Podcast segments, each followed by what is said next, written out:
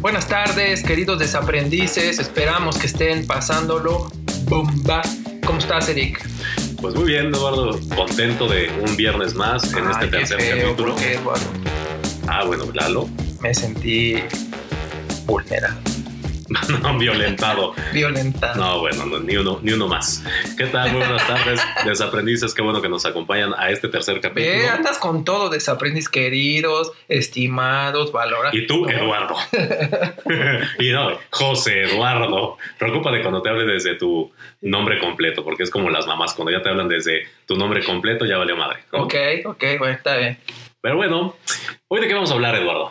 Oh, que la chingada. Háblame bonito, Ya, cabrón. ya, ya, no seas sensible, mi Lalo. ¿De qué vamos a hablar? Cuéntanos. Bueno, hoy vamos a hablar de superhumanos. Nombre. A ver, superhumanos, o sea, no superhéroes, no, No. superpoder, pero sí superpoderes o cómo? Pues sí, porque para ser superhumanos requerirán superpoderes. Vámonos, o sea, como que. Pues por ejemplo, un superpoder podría ser la resiliencia. Ok, bien. Y más en un momento como el que estamos atravesando. Y yo creo que ya la, la constante, la resiliencia siempre, siempre ha sido una, pues una, un superpoder, incluso de género, ¿no? Que mm, claramente eh, pudiéramos entrar en ese, en ese tema, pero no nos vamos a perder. Y ese coincido. A ver, ¿qué otro superpoder pudiéramos identificar en una persona común y corriente? Creo que la empatía pudiera ser también un superpoder. ¿No? Sí, porque vivimos en un mundo en el que es bien visto que el resultado esté por sobre todas las cosas. Entonces, una persona empática es valiosa y me parece que incluso hasta cierto punto organizacionalmente disruptiva. ¿Y cuál dirías que, por ejemplo, si tú tuvieras un superpoder como superhumano, cuál dirías que te distinguiría, Lalo? Pues a lo mejor mi perseverancia.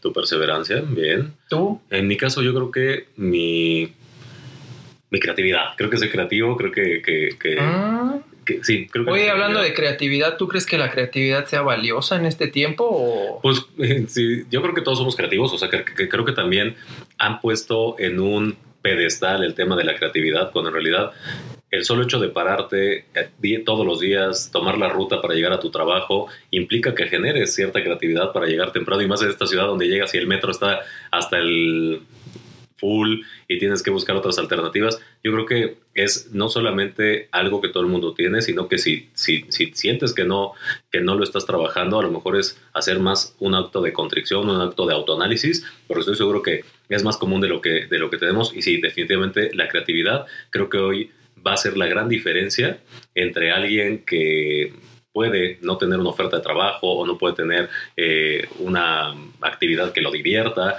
al que no. ¿No? O sea, definitivamente sí. Y ustedes, queridos desaprendices, si les hiciéramos hoy la pregunta abierta, ¿sabrían cuál es su superpoder? Y yo te, no voy a hablar por nuestros desaprendices, pero sí te diría que a lo largo de los años que tuve como reclutador y hoy incluso manejando eh, los procesos de personas que están en proceso de búsqueda de empleo, te diría que es algo que les cuesta mucho. ¿De verdad? Totalmente. ¿Por qué? Porque a lo mejor tú sabes en qué eres bueno, pero una cosa es saber, hay como tres grandes momentos. Uno, sé que en qué soy bueno, pero no sé cómo explicarlo. Ok. ¿no? El segundo es, sé cómo explicarlo, pero a lo mejor no es en lo que soy bueno o, Ok. o en lo que me, me diferencia. Y el tercero es, vendo en lo que creo que soy bueno o en lo que probablemente he sido bueno, pero a lo mejor no es a lo que ya me quiero dedicar, Ok. ¿no? Porque yo he visto a, muchos, a mucha gente de ventas que llega y te dice, Eric, es que ya la presión del, del- del número, la venta, el, el forecast, el, eh, etcétera, ya no es algo que quiera. Ok. Y entonces, ah, pues, ¿cómo, te- ¿cómo vendes eso que ha sido parte de tu historia, pero lo vendes ahora a lo mejor para ser capacitador o para hacer alguna otra cosa? Ok. Bueno, pues ahí sí sería eh, bastante rescatable que entonces tal vez antes de pasar a la venta lo identificaran, ¿no crees? Sí, y sobre todo creo que podemos analizar en esta primera parte para darle alguna idea a nuestros queridos desaprendices cuáles son los clichés Ok. más comunes que se escuchan cuando te preguntan en una entrevista, dime cuáles son tus fortalezas. Ah, eso va a estar bueno. ¿No? Entonces, la primera que te dicen siempre es, sé trabajar bajo presión. Vámonos. Vámonos. ¿Tú qué entiendes cuando alguien te dice, y has entrevistado gente, cuando alguien te dice, sé trabajar bajo presión, ¿qué entiendes? Que si yo le digo hazlo rápido, puede responder a eso. ¿Ok? O sea, nada. no, pero no, si responde rápido, sí es algo. No, pero a lo que voy es que trabajar bajo presión, pues todo el mundo trabajamos bajo presión. Fíjate, yo ahí siempre hago una, un, doble, un double check. ¿Por qué? Porque si alguien me dice eso, trato de identificar primero qué tanto es una, una procrastinación. Ok. Que tu procrastinación te lleve a trabajar o a potenciarte durante, digamos que estando estresado, o que realmente ciertas situaciones extremas las sepas manejar bien. Creo que son dos cosas diferentes. Y entonces, más que vender, y esa es la primera recomendación de este primer cliché, si tú, si tú consideras que tu perfil se expande cuando estás en situaciones estresantes y sobre todo eres ecuánime. O sea, expandir hablas como hincharse. No, más bien eh, que eres más eficiente, ¿no? Ah, o sea que necesitas la presión para funcionar. No necesariamente, más bien esa es la gran confusión y por eso es que lo tenemos que vender diferente, porque justamente quien te dice sé trabajar bajo presión es lo que te quiere decir, eh, pero en realidad cuando ya empiezas a rascarle en una entrevista por competencias, que hay toda una metodología, en realidad te das cuenta que dejan todo el último y, los, y son exitosos sacando en último minuto las cosas. Okay. Pero con un mayor estrés, con un desgaste, probablemente hasta con, con costos más, más este, pues, digamos. Sí, de salud o... En todos los aspectos, ¿no? Entonces, más bien, diferenciemos. Si tú eres bueno trabajando, más bien, si, si quieres transmitir que eres bueno en situaciones estresantes, respondiendo y que no te paralizas, eso se llama más bien que sabes manejar la ambigüedad o sabes manejar situación, que, que, eres bueno manejando situaciones estresantes. Ok. A lo mejor otra excepción que podría tener el trabajar bajo presión, que solamente es un tema de cómo lo están citando, es esta parte en donde un jefe o un líder no baja la presión lineal. es decir, es como una especie de catalizador. Tal cual. Luego, segundo cliché. El que todo el mundo te dice es que estoy orientado a resultados. Ah, es como el objetivo profesional de colaborar con mis experiencias. Exacto. Entonces, que ahí va, por ahí va el tercero. Pero en este segundo, justamente escuchamos mucho el, cuando te, te hablan de, de ser dar resultados, pues híjole, o seas tu primer trabajo o ya seas un director general, si me dices eso, es como de, pues es por lo mínimo que te voy a pagar. Es como si me dijeras... Y lo que hablábamos el programa pasado. Exacto. Para eso te rentas.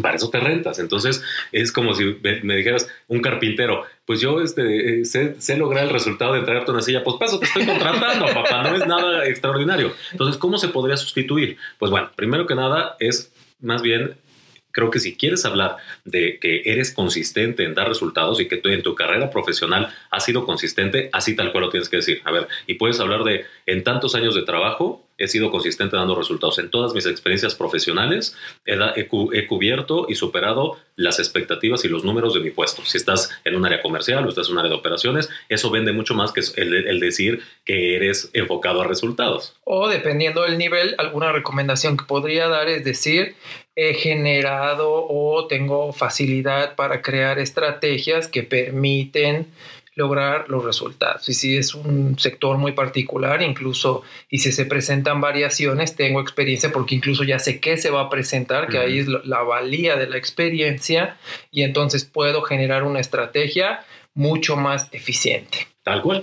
Buenísimo. Entonces ahí tienen dos marcos de referencia. Luego el tercero va muy parecido al que decías, que te, hablan mucho de, es que eh, sé, hacer equipos de alto rendimiento, sé hacer equipos, ¿no? Vámonos.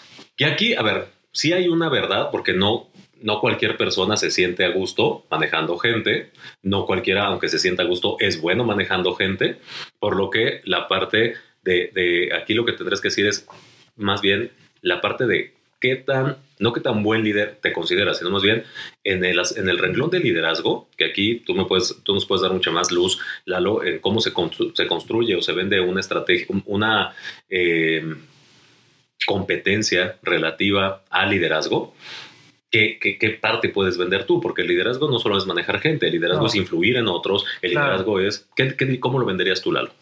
Bueno, yo si ahorita estuviera en una entrevista y tuviera claro que mi superpoder es la parte del liderazgo, tendría que entender que por un lado hay jefes que simplemente exigen el resultado, gritan y se alteran, y hay líderes que inspiran. Entonces, no les voy a dar una frase porque no quiero que me la vayan a plagiar. pero es comparte, estamos haciendo comunidad chingona y tal. Y pues la comunidad chingona es sensata, porque más bien lo que queremos hoy con estos superhumanos es que ustedes identifiquen su poder. Es decir, a lo mejor yo he hecho telarañas, pero otra persona su capacidad es súper brincar y la otra es ser súper atractiva, no sé, o sea, eso es propio de cada quien, pero lo que sí yo diría en función a algo de liderazgo es algo orientado en donde puedas inspirar a las personas, no solo que te reportan, sino que están en tu entorno, porque el resultado no lo dan solo tus subordinados, es un esfuerzo colectivo para que se logren los objetivos de la organización. Okay. Y eso tiene que ver un poco con influencia, tiene que ver con impacto, tiene que ver con, con, con cómo te relacionas. Colaboración. Con colaboración. Y que ese, ese tema de verdad ténganlo muy en mente, eh, porque el trabajo en equipo, lo que entendíamos como líder es que desde ya ya se considera como old school, ¿no? Y ahora es más bien el trabajo colaborativo en lugar de trabajo en equipo. Sí, y quizás en unos años, si seguimos eh, vivos y haciendo podcast, hablaremos de Management 3.0, en donde las estructuras organizacionales van a desaparecer o se pensaría que van a desaparecer y serán más trabajos colaborativos. Pero bueno, pues eso todavía me parece que faltan lustros para poderlo ver, pero si llega el momento estaría interesante hablar de eso. Bien, buenísimo. Y fíjate, cuarto cliché. El siguiente tiene que ver con soy muy organizado. Ay, papá. Entonces, esta parte de soy organizado es, me estás amenazando que tú no me vas a llegar tarde, no vas a ser impuntual. Este... Oye, pero ser impuntual está permitido, ¿no? ¿Por qué? Pues porque vivimos en México, porque hay tráfico, Híjole, no, porque no, el metro. No, no, está, no está permitido. Y entonces, justamente, ahorita vamos a ir a la contraparte, que son las debilidades que siempre te dicen: es que yo soy muy puntual, es que yo soy muy, soy muy, muy exigente, es que soy muy perfeccionista, ¿no? Ah, sí, claro. esa, es, la de oro. La... Ahorita exploramos, pero esos son los clichés más, más comunes. Pero en esta parte de organización, ¿qué parte es la que quieres vender? A ver, porque si me estás diciendo que no vas a llegar tarde, otra vez todos no te alquiles, o sea, te estás alquilando para hacer medianamente un orden y un control y, demás, o sea, para hacer, para hacer que las cosas pasen. Claro. Entonces, eh, si lo que quieres transmitir es que justamente eres bueno ejecutando, eres bueno llevando a buen puerto un proyecto que se te establece o que tú estás liderando o del cual eres parte, eso tiene que ver más bien desde la parte de implementación de acciones para, para la ejecución, pero sobre todo el control. O sea, el control se entiende y que está muy, digamos que muy satanizado el tema del control porque entonces ya eres tóxico, ¿no? Pero las tóxicas. Las tóxicas y los tóxicos, ¿no? Y jefes tóxicos y empresas tóxicas. Y no, en realidad el control tiene que ver con esa capacidad de dar seguimiento. Claro. Y créanme, el seguimiento hoy en día es lo que puede diferenciar a un buen ejecutivo de alguien que se le van las cabras. Y muchos de ustedes han tenido jefes, y, nosotros mismos hemos tenido jefes que tienes tú que estar descorreteando para que el mail, la autorización, lo que el cliente buscaba, etcétera, etcétera. Y eso habla justamente, no, no es la organización per se, es el control, el seguimiento y la capacidad de cumplir acuerdos. Oye, ¿sabes en qué yo no estoy de acuerdo en que sea un superhéroe y que seguramente muchos de los desaprendices eh, coincidirán conmigo en esta parte en donde este... Ok. Es mi alarma, es mi, es mi alarma porque a estas horas he hecho la siesta, disculpen. Ok, bueno, vamos a cantarles todos para que se nos vaya a dormir. Me hiciste brincar, cabrón. No, pues yo no sabía que esto estaba activado, perdón, chicos, pero pues es la magia del, del vivo. Eh, claro. Entonces, eh, en donde esta parte en donde te dicen, tú estás para que las cosas pasen. Y que en realidad tu superpoder sea como bien dices, darle seguimiento, o sea, es decir, yo tengo una carga de trabajo, una responsabilidad, pero aparte ya se convirtió también y consensuado y motivado esta parte de, pues entonces ahora también tengo que perseguir las respuestas, hacer que otro haga su trabajo y si no lo hace, pero me afecta, entonces también yo voy a asumir esa parte, eso no me parece que sea un superpoder. ¿A ti sí te lo parece? No, para nada, para nada. En todo caso, a ver, ¿qué podría llegar a ser un superpoder en ese sentido? Por ejemplo, y que te puede... Un superpoder creo yo que es lo que te diferencia de, del resto, ¿no? Y por ejemplo, en ese mismo reunión que tú comentas, Dalo, creo que el superpoder podría expresarse como, por ejemplo, velocidad de ejecución. O negociación porque a lo mejor no es un tema de que no lo quieran hacer, simplemente como todos tenemos mucho por hacer, pero a lo mejor no es sensible la afectación que tiene nuevamente para la organización el hecho de que retrase algo dentro de tu proceso. Bien, y justamente por ahí va también el siguiente cliché que tiene que ver con comunicación. Soy bueno comunicando, soy bueno tal. Y que tenemos que tener mucho cuidado porque la comunicación es súper amplia, ¿no? O sea, puede ser como de soy bueno escuchando a otros y entonces creo que ya soy bueno en comunicación o soy bueno expresándome y haciéndole saber a la gente en lo que no estoy de acuerdo o en lo que estoy de acuerdo y creemos que eso es comunicación. En realidad la comunicación también se deriva o se divide en varios aspectos. Los más importantes o los que, los que creo que diferencian a las personas claramente tienen que ver primero con tu nivel de influencia. Es decir, ¿qué tanto haces que eh, ese impacto que decía Eduardo, bueno, Lalo, perdón. Sí, otra vez. Es que Eduardo suena, es que el Eduardo suena de más catego, ¿no? Pero bueno. Eh, Yo no quiero catego. Oh, la, bueno, Yo quiero cariñito. Ok, Lalito. ¿no? Y ahora vas a decir, no, Lalito no, porque es una burla. Entonces, Lalo. Eh, justamente, ¿qué tanto puedes influir en otros para que como un role model puedan llegar a ser algo mejor, pero también está la parte de la persuasión. Y en la parte de la persuasión es justamente qué tanto ayudas a otros a encontrar su propio criterio para que puedan, con la información que tú les brindes o con el marco de referencia que les estés dando, qué tanto ellos pueden generar una acción a partir de su propio criterio, pero de esas bases que tú estás proporcionando. Entonces, esa parte de que tiene mucho que ver con lo que platicamos también el liderazgo, pero particularmente si quieres hablar de comunicación, explica qué parte es la que, en la que tú influyes desde este punto de vista, en el que, porque como saber comunicarnos no es irme a irme de putas con el cliente o irme a chupar con el amigo o este, irnos a fumar el cigarrito este, cada 20 minutos, que como nos encanta en el mundo corporativo hacer eso, sino que más bien la comunicación no es eh, otra vez llevarme bien con alguien, es qué parte o en influencia o en persuasión estoy haciendo eh, una diferencia. Y la otra es que estamos en un mundo de personas, entonces es importante entender que en la medida que también tengamos empatía, el verdadero superpoder implica cuando excedes tus funciones del día a día. Es decir, si yo estoy identificando que Eric no me está apoyando antes de que lo satanicemos y que hagamos un grupo para echarle brujería de 6 a 7 y maldecirlo y bla, quizás también sería importante bien básicos decirle como, oye, Eric, ¿por qué siempre te tardas en entregarme esto? Y entonces a lo mejor la respuesta que nos dé es válida y como humanos migrar a superhumanos y tener un superpoder y decir, bueno, quizás si yo le colaboro en esto, ganemos los dos. Siempre el escenario en el que nosotros tengamos un ganar-ganar, ese será el escenario más favorable para todos a todos los niveles. Totalmente. Y justamente eh, eso creo que también es bien importante. Ya hablamos de los clichés, pero también hay cosas que tú puedes vender que a lo mejor no es algo poco común y que tienes que identificarlo eh, por ejemplo, eso yo nunca he escuchado que alguien, muy pocas veces he escuchado que alguien te diga, por ejemplo, soy creativo, pero no desde el tema de soy creativo del que voy a poner el apodo en la oficina, ¿no?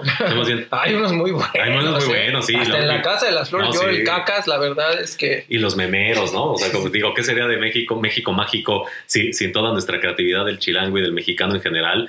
Pero justamente, a ver, esa creatividad, ¿cómo la enfoco? ¿no? Claro. Desde un punto de vista, a ver, ¿qué hago con esa creatividad? ¿Genero estrategias? Total. ¿No? Eh, genero planes, genero programas, genero, ¿qué genero con esa creatividad? Y eso es algo que todos tenemos y que podríamos echar de la mano, echar, eh, si hacemos un análisis y una venta personal en una entrevista o fuera de la entrevista en nuestro ejercicio diario, ¿para qué usamos ese, esa creatividad natural que tenemos los, creo que los seres humanos, ¿no? Pero eh, de alguna manera pues cuando ves tanto meme de lo que estamos haciendo, bueno, simplemente ahora sé que tenemos un tema de innombrabilidad de la situación en la que estamos atravesando, eh, casi que terminando el marzo 2020, pero ir a un tianguis o pasar a la tienda o lo que sea, ir a la calle y ver los cubrebocas con caras de el guasón y tal, que ya te vi que por ahí andas publicando los tuyos, pues e, eso habla de, esa creatividad. ¿Para qué me sirve? ¿Para hacer negocio? ¿Para hacer estrategias de dinero? ¿Para hacer business, eh, por ejemplo, modelos de justo de negocio. Eh, y esa creo que es algo que se, explota poco, perdón, y creo que podría pues ayudar a muchos en un proceso de autoventa. ¿Tú cuál dirías alguna otra, la lo que te suene? El trabajo en equipo. Y me, a lo mejor podrían decir como, ay, son bien básicos. Pero justamente dijimos que trabajo en equipo, no, es más bien trabajo colaborativo. Sí, pero yo hablo no como un líder, sino el trabajo en equipo como áreas, pensando no en tu beneficio, sino cómo se beneficia la organización. Porque el ordinario, para eso te rentas, entonces ese no tiene valía o no tiene un valor agregado. Entonces, para que tú te puedas convertir en un superhumano, necesitas entender que todos los equipos están interconectados. Entonces, para bien o para mal, lo que se haga va a tener una repercusión. Fíjate, yo eso no lo vendería como trabajo en equipo, yo más bien lo, lo vendería una, como trabajo colaborativo o bien lo vendería como visión de negocio o visión estratégica. ¿Por qué? Porque si tú entiendes, y, y, de verdad, yo, yo entiendo, yo, yo, he visto a mucha gente brillante, incluso muchos vendedores que tú entenderías, el vendedor sabe vender, te diría que contrario a lo que creemos, desafiando toda la lógica, los mejores vendedores son los que peor se saben vender. Ok, ¿y quiénes son los que mejor saben vender? Pues muchos vende humo, ¿no? Y que, que justamente saben, saben utilizar de mejor forma lo que quiere escuchar el otro. Y ahí tienen desarrollado el tema de, por ejemplo, entender la necesidad del cliente. Ese es un superpoder. O sea, el que tú sepas, que tú te, seas un camaleón y que digas, este, este cuate quiere escuchar de mí esto, esto, esto, esto, esto, eso es un superpoder, ¿no? Y que puedes decir, otra vez estamos hablando de influencia, pero en este caso, esta visión estratégica de decir, ¿qué parte es la que yo, ah, el rol que a mí me toca y eso cómo contribuye dentro de todo el engranaje? Y eso ¿Qué, qué, queda como resultado? Es una visión estratégica. Entonces, vi qué importante, Lalo, el poder entender cuál es el alcance de eso que te hace fuerte y cómo lo vendes. Porque esa es la gran diferencia de seleccionarte a ti a otra persona. Claro. Y esto es hablando de lo que vendes, pero también ahora hablemos del otro lado. Exacto. ¿Qué es lo que nos hace? Quizás vendimos muy bien y hablamos de estrategia, visión, trabajo no en equipo, sino colaborativo. Visión estratégica, todo lo que acabamos de decir. Business model, ROI, lo que quieras. ¿Qué nos hace no vendernos? Ok, de entrada llegamos a una pregunta mágica en las entrevistas que es, dime cuáles son tus áreas de oportunidad o tus debilidades y ahí la puerca tuerce el rabo. Ok. Porque es cuando decimos, este, pues, venimos de decir todas nuestras flores y todas nuestras maravillas y nos preguntan nuestras áreas de oportunidad y entonces salimos con los clichés típicos y aquí no le vamos a meter mucho tiempo a los clichés, sino básicamente son siempre y en orden. Eh, soy muy eh, exigente y entonces soy muy perfeccionista. Ok. Eh, desesperado también. Soy desesperado y o, me falta manejar técnicamente el inglés, ¿no? Esos son como los que más escucho. Bueno, pero el del inglés, ah, pues sí tendría un poco de validez. Sí, Por supuesto. el puesto ya, vamos, que justamente tiene que ver con que si a lo mejor te da miedo hablar de lo que de lo que no te vende, pues a lo mejor puedes, hay herramientas, una de ellas es irte por lo técnico. No solamente es el inglés, habrá cosas que te falten como por ejemplo una certificación, una habilidad hard, es decir, una habilidad dura, una habilidad técnica que tengas que desarrollar para hacer mejor tu trabajo, una actualización eh, de, tu, de tu carrera, de tu trabajo, etcétera.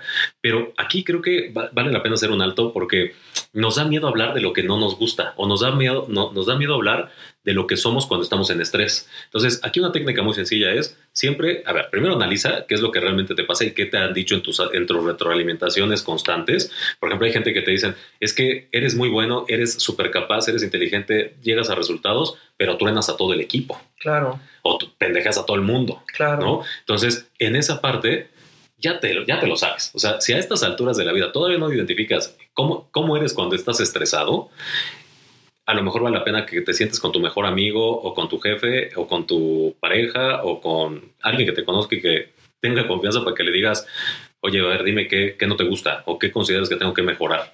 Porque justamente a partir de eso es donde pueden hacer cómo puedes venderlo. Entonces, por ejemplo, hay gente que te puede decir, no me gusta trabajar en equipo. Y que es perfectamente válido. Ni, ni en trabajo colaborativo. O sea, me gusta el trabajo colaborativo, pero eso de estar en juntas con todo el mundo, de vamos, por ejemplo, yo he escuchado a gente que dice, me choca estar sentado en mi lugar de trabajo porque hay una fulanita que le gusta coleccionar no sé qué, y todo el día está hablando de eso. Y a llegar y saludar a todo el mundo. Sí, que sí, las promociones del Julio regalado. todo eso. y que, hay gente que es, no le gusta, ¿no? Claro. Y entonces, en ese punto, es válido decir, pero a veces eso se sobre, se, sobre, em, digamos que descarrila cuando estás en ciertas situaciones. A lo mejor es, oye, cuando estoy muy estresado me choca que me interrumpa ¿no? O cuando estoy muy estresado, eh, suelo ser más enfocado a la tarea que a las personas y entonces de repente la gente me tiene miedo, ¿no? O la gente me ve muy irritado, ¿no? Eh, entonces creo que primero es en qué situación te pasa lo que te pasa, luego qué es lo que te pasa, pero muy importante, cómo lo trabajas. Claro. Porque si yo digo es como, soy bipolar y chinguense, ¿no? Pues, pues no, a ver, soy Les voy a dar mis horarios. Exacto. No, pues a ver, ¿qué tienes que hacer? ¿Cómo lo has trabajado? Entonces, por ejemplo, no me gusta trabajar en equipo, no lo vas a decir así. Puedes decir, eh, en situaciones bajo estrés prefiero tener el tiempo para poder analizar mejor las situaciones, por lo que prefiero apartarme del grupo, pero eso me hace ver como un poquito el, el- el antisocial. Eh, lo he trabajado teniendo juntas con mi jefe o con mi equipo de trabajo, tal, tal, tal. Entonces, esa, esa sería como la estructura. ¿Qué otras cosas te suena a ti, Lalo, que puede que en tu experiencia con gente que has trabajado has visto que le pasa a la gente y que no sabe venderlas? Pues por ejemplo, una que yo veo consistentemente es esta parte en donde es que soy muy orientado a la tarea o al objetivo. Entonces no está mal, eh, pues invariablemente a todos nos, nos, nos ponen objetivos y debemos de alcanzarlos, sin embargo no debería de suceder que eso se convirtiera ni en una fortaleza, como ya lo revisamos, pero tampoco en una debilidad, porque debe de haber un justo medio. Y también valdría la pena mencionar un poco que no necesariamente organizacionalmente todos los roles son iguales ni se buscan los mismos tipos de pensamiento. Exacto. Entonces, pues, ¿qué te parece, Eric, si les mencionamos a los desaprendices algunas de las herramientas para que paso uno, si lo pudiéramos concretar, sería identificar cómo soy, Porque cómo van a ir a hacer vocería de algo que no conocen. Bien, Nadie puede hablar de eso por ustedes. bien. Paso número dos, aceptar mi kriptonita y si lo decido trabajarla, enfatizar y super vender todas las fortalezas que tengo para ser un superhumano y creérsela, porque culturalmente es lo que les decía, no tenemos esta vocación o esta cultura para decir soy grandioso en esto, en esto y eso es válido. Y hay momentos, porque tampoco es como que, hola Eric, ¿cómo estás? Y te presento a alguien y, hola, yo soy grandioso. ¿Qué te pasa, cabrón? Ujú. Y por último, como tercer paso, les vamos a dar algunas recomendaciones de cuando ya lleguemos a la intersección, algunos tips para que de manera práctica puedan super vender, porque también otra barrera que debemos de derribar es, a mí no me gusta vender. Ok.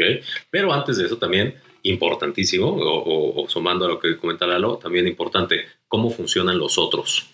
Porque también yo puedo saber cuál es mi fortaleza, mi, mi- mi habilidad, cómo venderla, pero a lo mejor si estoy echando mucho choro y a quien se le estoy platicando, que puede ser un reclutador o puede ser mi jefe, y él es súper técnico, súper rápido, pues puedo estar no entendiendo, no siendo sensible de la persona a la que le estoy vendiendo. Pero ¿a poco eso se puede, Eric? Totalmente, y esa será mi herramienta, pero vas primero tú, tú con eres la el herramienta. profesor Javier. Yo sé, pues, sí, exacto, hay que aprender a leer mentes. Entonces, cuéntanos, Lalo, cuál es la herramienta que tú nos recomiendas o le recomiendas a nuestros desaprendices esta tarde. Bueno, eh, como par- antes de ir a la herramienta, como parte de la dinámica, como les habíamos comentado, cada que nosotros pongamos recursos en el programa, tendremos una publicación con eh, pues la mención para que ustedes puedan ir de manera mucho más práctica.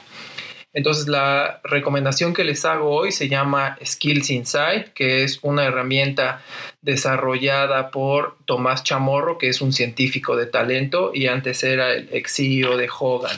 ¿Tú conoces Hogan, A Eric? ver, Hogan, paréntesis, es la herramienta más poderosa a nivel mundial para medir competencias, es decir, habilidades llevadas a un extremo de dominio superior, de gerencia media en adelante, sobre todo en altos ejecutivos. Oh, bueno, pues entonces quiere decir que de nueva cuenta no estamos improvisando.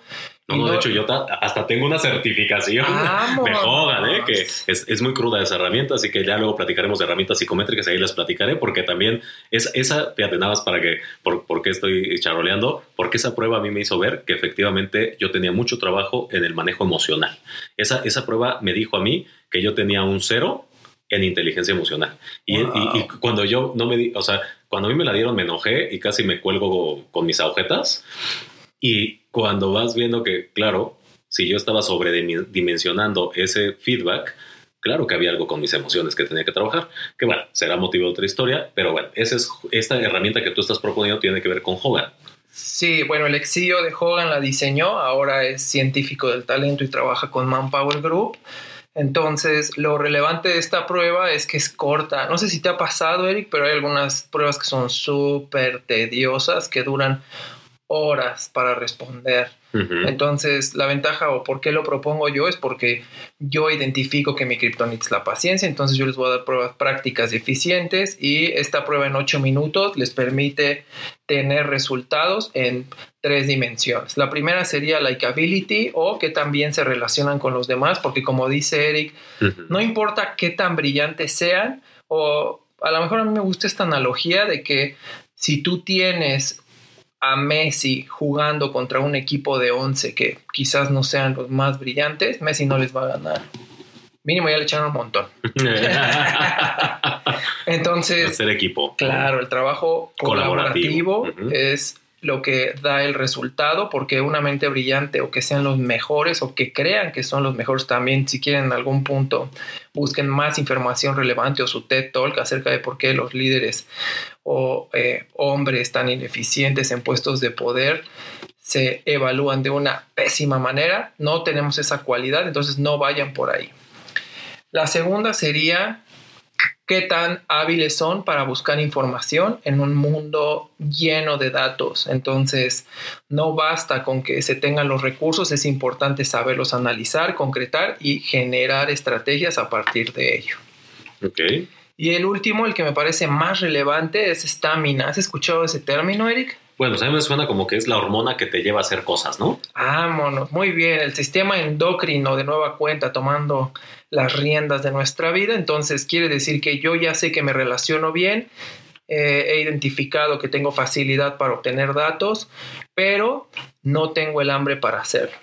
Entonces va a ser difícil que un superhumano logre algo si de entrada no tiene la voluntad de hacer. Y el problema es que no siempre tenemos esto tangiblemente o conscientemente. ¿Y esa herramienta cuánto cuesta o qué onda? Nada. Todo lo que se, les vamos a poner aquí en esta liga y este recurso en particular, esta no tiene costo y la pueden hacer en ocho minutos. Ok, buenísimo. Entonces, ¿pero esa en qué plataforma la encontramos? O? Pues miren, en las redes sociales de Intersección les vamos a facilitar la vida, pondremos una publicación con la mención y ahí podrán encontrar dónde pueden accesar. Pero si no les es suficiente o quieren buscar más información, simplemente con, que pongan Skills Insight en Google o en el buscador de su preferencia, ahí pueden encontrar toda la información.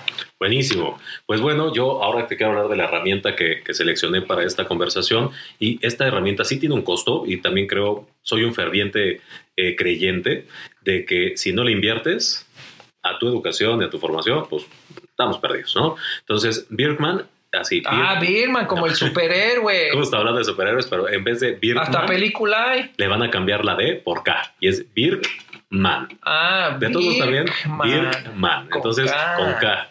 Como, con, K de kilo, con K de Erika al final. con K de K. Con K de K.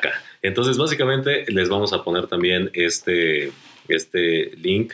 Eh, esta sí, bueno, eh, no a, digo, los generales de la prueba es lo que creo que, que vale mucho. Esta es una evaluación que básicamente la utilizan desde para dar orientación vocacional a gente joven, a chavos que están encontrando su pues la carrera a la que se quieren mover, pero también, por ejemplo, lo utilizan mucho algunos psicólogos incluso para la parte de eh, terapias de pareja para que sepas identificar cómo relacionarte mejor con tu, a partir de la estructura de tu pareja, cómo comunicarte y tal, tal, tal.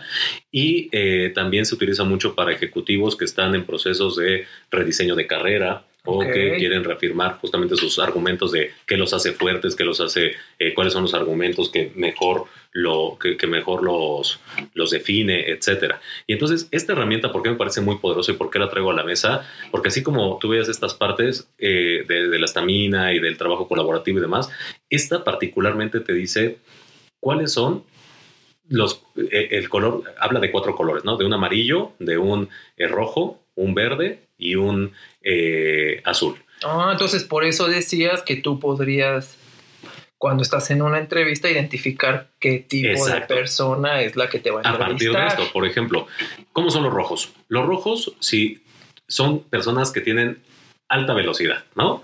Eh, son personas que hablan rápido, que y a lo mejor hasta ni hablan, ¿eh? porque son generalmente medio tough, medio parcos, porque son muy de implementar. De hecho, se les llaman implementadores porque son apenas les das un concepto y ellos ya están fabricando la respuesta, fabricando con rapidez qué es lo que tienen que hacer, van a la cancha y generalmente incluso mucho, muchos puestos de liderazgo están ocupados por personas rojas, son desesperados. Eh, no ah, yo soy desesperado, yo soy rojo. Tú eres rojo, de hecho tú eres rojo, pero así, de cepa, ¿no? Eh, ¿Qué otra cosa los define? Que son eh, también muy enfocados a la tarea, muy enfocados al resultado, muy enfocados a no perder el tiempo, eh, están constantemente haciendo impacto. De hecho, hay muchos líderes, como te decía, que incluso son medio rudos, pero los sigues porque por su capacidad de crear. ah, mira, si es de rudo y parco, vamos bien. me pues, estás Ese eres tú. Ahora vamos a ver también que, cuáles son sus... sus si tú sobreocupas una competencia o una característica de estas, ¿qué pasa?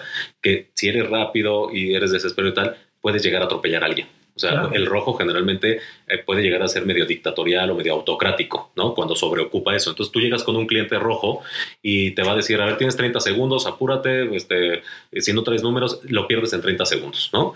Del mismo eh, hemisferio o del mismo lado... Eh, o sea, hemisferio es porque es como un, me lo imagino como cuatro esquinas o cuatro sectores. Piensa en un cerebro que está dividido en cuatro. Lado izquierdo. Eh, o sea, lado izquierdo superior, lado izquierdo inferior. Lado izquierdo superior es el rojo.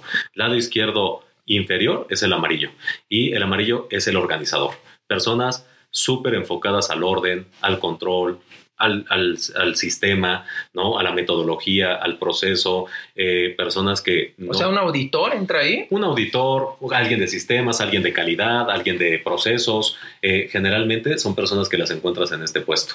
Y eh, son personas que cuando sobreocupan eso, que es muy positivo porque son los que llegan temprano, los organizados, los que no les, no les quedes mal porque ya valiste, te desacreditan rápido si, si no sienten esa reciprocidad. Porque afectaste el proceso. Porque afectaste el proceso. Entonces, ¿qué puede pasar? Sobreocupando eso, se vuelven algo rígidos o se vuelven este, poco flexibles. ¿Qué es sobreocupar? Eh, es decir, lo que te decía, que cuando tú usas mucho una competencia o la tienes muy disparada, algo muy positivo se vuelve en algo negativo. Lo decíamos en el rojo. Alguien que es súper rápido y tiene un drive alto por el resultado puede atropellar a otros. Eso es sobreocupar. Ok, Entonces, alguien que sobreocupa el control, que es un controller. Claro. ¿No? Entonces, ahora modernamente lo podríamos encontrar como alguien tóxico, ¿no? Ok. Luego, del lado izquierdo, ¿qué encontramos? Y estoy bromeando, ¿eh? porque no, no, no encontramos estas categorías en ninguna herramienta.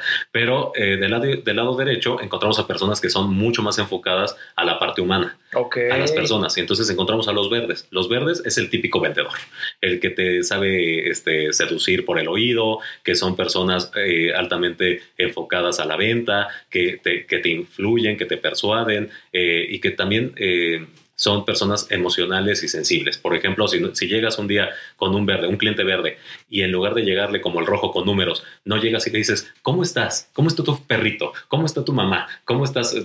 No lo haces hablar, no vas a vender. Wow. Y, de, y eh, ¿cómo, qué, les pasa a los verdes cuando sobreocupan sus características? Se vuelven demasiado dispersos. ¿Por qué? Porque están hablando de, o sea, en lugar de estar viendo el negocio, pues a lo mejor una hora de la junta de negocios te están hablando del perrito, de la mamá, de la varis, de no sé qué. Sí, y solo cinco minutos de lo que del negocio y no pero cerraste la venta. En el mejor de los casos, ¿no? Y luego están los azules. Los azules son los creativos.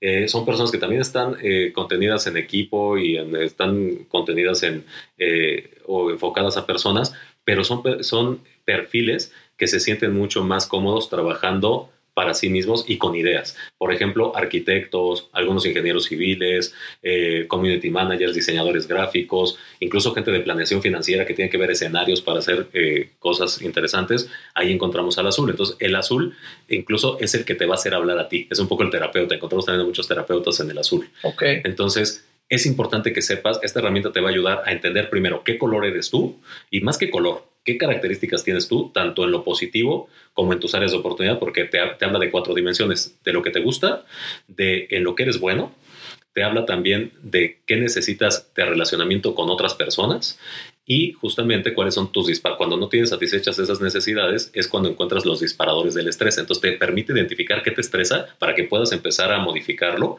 y actúes en consecuencia y aparte te habla de cómo te comportas ante el estrés. Entonces ahí es donde puedes vender tus debilidades. Ahí ese tema de decir, oye, pues sí, me choca la gente impuntual, me choca la gente que es lenta, me choca tal, tal, tal. Ahí es donde lo puedes encontrar. Entonces mi sugerencia y mi aportación esta tarde será esta evaluación que creo que les puede ser de mucha utilidad. Oye, Eric, ¿y tú qué, qué color eres? Yo soy, adivina. Ay, no sé, yo, yo pensaría azul. Soy azul con verde. Ah, chinga, ¿Por qué? Sí, porque eso es lo interesante de esta herramienta. ¿Por qué? Porque en lo que a mí me gusta, yo soy eh, verde. Pero en como me he adaptado al mundo, eh, que es esta parte de, de las dimensiones que, que te muestra la herramienta, soy azul. Entonces yo he tenido que desarrollar estrategias, yo me, me he desarrollado generando estrategias para poder eh, vender y tal. O sea, yo vendo desde la creatividad. Ok, yo podría hacer un arco iris si quisiera. No, yo creo que no. Tú sí estás muy cabrón en el rojo. Más, máximo así, te- que- creo que puede ser una combinación de feo. amarillo Ah, con tú rojo. tienes dos colores, no seas No, no, yo creo que culero. tú eres amarillo con rojo. Es más, te voy a regalar la prueba para que la puedas hacer y platicamos. Veremos tus resultados. Entonces, el, ¿qué quedamos? ¿Que era el amarillo? Eres amarillo con rojo, estoy segurísimo. ¿Pero qué es el amarillo? Control. Ok. Orden. ¡Uy, qué jodido! Ajá. Entonces yo creo que tú eres amarillo de, de- más bien eres amarillo de, de nacimiento, pero te adaptaste en el rojo para dar resultados y todo este tema. Vamos Oigan, pues también, apuesta. ¿saben qué valdría la pena? Que lo- todos los desaprendices que tomaran esta prueba o la otra, que nos pusieran en los comentarios qué fueron. Exacto, sería buenísimo. Y que si tienen alguna duda y digo, coincidimos en tiempos y tal, con mucho gusto, este, pues, eh, si, si está dentro de mis posibilidades eh, poder platicar del tema con cada uno de ustedes o con quien haya hecho la prueba y tal, cuenten con ello. ¿no? Pues sí, escríbanos, porque es la, la manera en la que nos comunicaremos. Claro. Y luego fíjense, pues ya hasta aquí, Lalo, si, te- si estás eh, de acuerdo conmigo, hemos hablado de herramientas, que Claro. estos tres pues, compromisos para nosotros que nos hemos impuesto es la parte de herramientas, que ya hablamos de esto, acabamos de hablar de ello. Eh, también hablábamos de desafiar el status quo, Sí. y que con eso quiero, quiero terminar, pero hablábamos de generar comunidad, que ahorita vamos hacia la comunidad y que recomendamos ahora de, nuestros, de nuestra red de contactos de, de, de- de emprendedores y gente interesante. Pero en, en retar el status quo tú hablabas de algo bien interesante, el tema de, de las ventas, ¿no? Correcto. ¿Por qué lo tocaste? Porque existe esta cultura en donde, no sé tú, pero yo nueve de cada diez personas que conozco dicen que no les gusta vender. Entonces yo he identificado que más bien no es que no les guste, no son sensibles a que todo el tiempo están vendiendo. Vendes actitud, vendes incluso la manera en que te comportas, que te, la manera que hablas, que todo, todo, todo el Todo el tiempo, está vendiendo. vendiendo algo. Entonces, Y hasta comunicar eh, a, a nivel verbal, no, no verbal Claro. y no verbal, ¿no? Claro, y es más alto el, el valor no verbal. Entonces, no digamos, por favor, no me gusta vender, porque desafortunadamente, es más, existe incluso esta, esta frase en donde tú dices, no te compro la idea.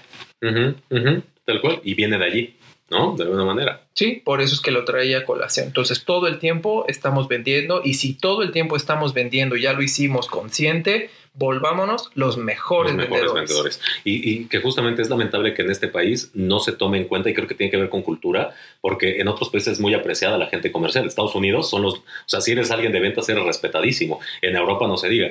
El tema es que en México es como que llegamos a la venta cuando ya no teníamos nada más en la vida, ¿no? Casi, casi que llegamos porque este, nos fue mal. Y creo que tenemos que cambiar también esa, esa percepción desde las universidades. Es lamentable que solo haya una universidad en este país que haya que, que dé una licenciatura en, en- el arte de vender ya como una técnica. Eh, así que coincido totalmente contigo y creo que también otro aspecto en el que tenemos que desafiar el status quo hablando de nuestras fortalezas y debilidades es no tengan miedo de hablar de sus debilidades.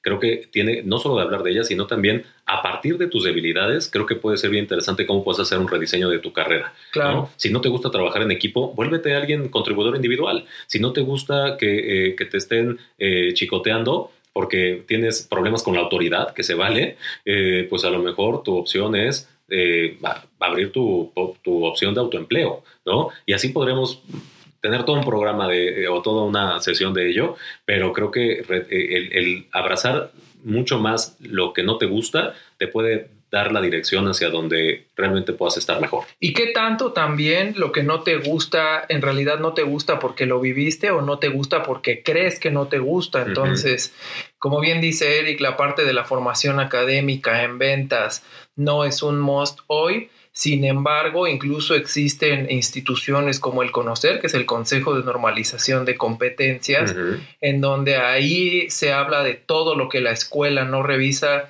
o no valida pero aprendes ya sea por oficio, porque lo practicaste y ahí hay bastantes cursos y certificaciones eh, en, este y otros temas o competencias y que también está escrito o depende de la SEP.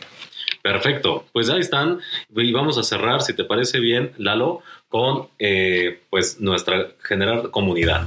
Y entonces hoy quiero hacer una mención de, de hecho, eh, van a notar que ya subimos una tarjetita muy mágica. Vámonos, qué eh, maravilloso. Y esta fue una tarjetita mágica que compramos porque la, esta es una, una ex asesorada que pasó por un proceso de placement conmigo y eh, en el estar buscando qué quería y qué quería hacer, es una, chica, es una chica súper creativa, súper inteligente, eh, súper enfocada al tema creativo y de generar contenidos y se unió con su hermana que es diseñadora gráfica por lo que entiendo y tal y abrieron una idea que se llama Macy es M E I S H I que lo van a ver en la tarjeta de nuestra presentación y está súper interesante Lalo que bueno tú, tú ya, lo, ya lo viste pero es una tarjeta virtual, no la típica de que con QR y tal, sino que es una tarjeta que trae toda tu información, que si tienes una página como emprendedor, puedes transmitirlo por WhatsApp y puedes ver tus productos, tus servicios,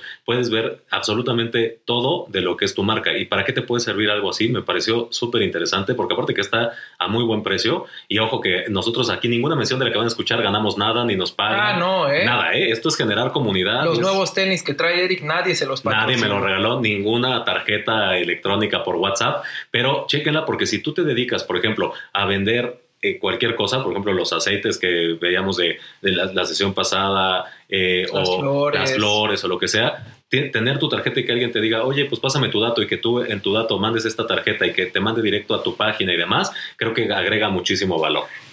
Bueno, y yo dentro de la mención que voy a, tener esta semana es un blog de una amiga que se llama Úrsula Sánchez, perdón, en donde habla de una chica que está en situación de vulnerabilidad y cómo a partir de un emprendimiento puede transformar su vida. Entonces les voy a poner ese blog. Sí, y aparte, Increíble. sí, que está hablando ahorita de, ni siquiera le estoy hablando de hace años atrás, es un caso actual, sí, reciente y que es muy loable y ahí lo valioso del blog es que enumera paso por paso cuáles son las acciones que tuvo que implementar para salir avante hoy día.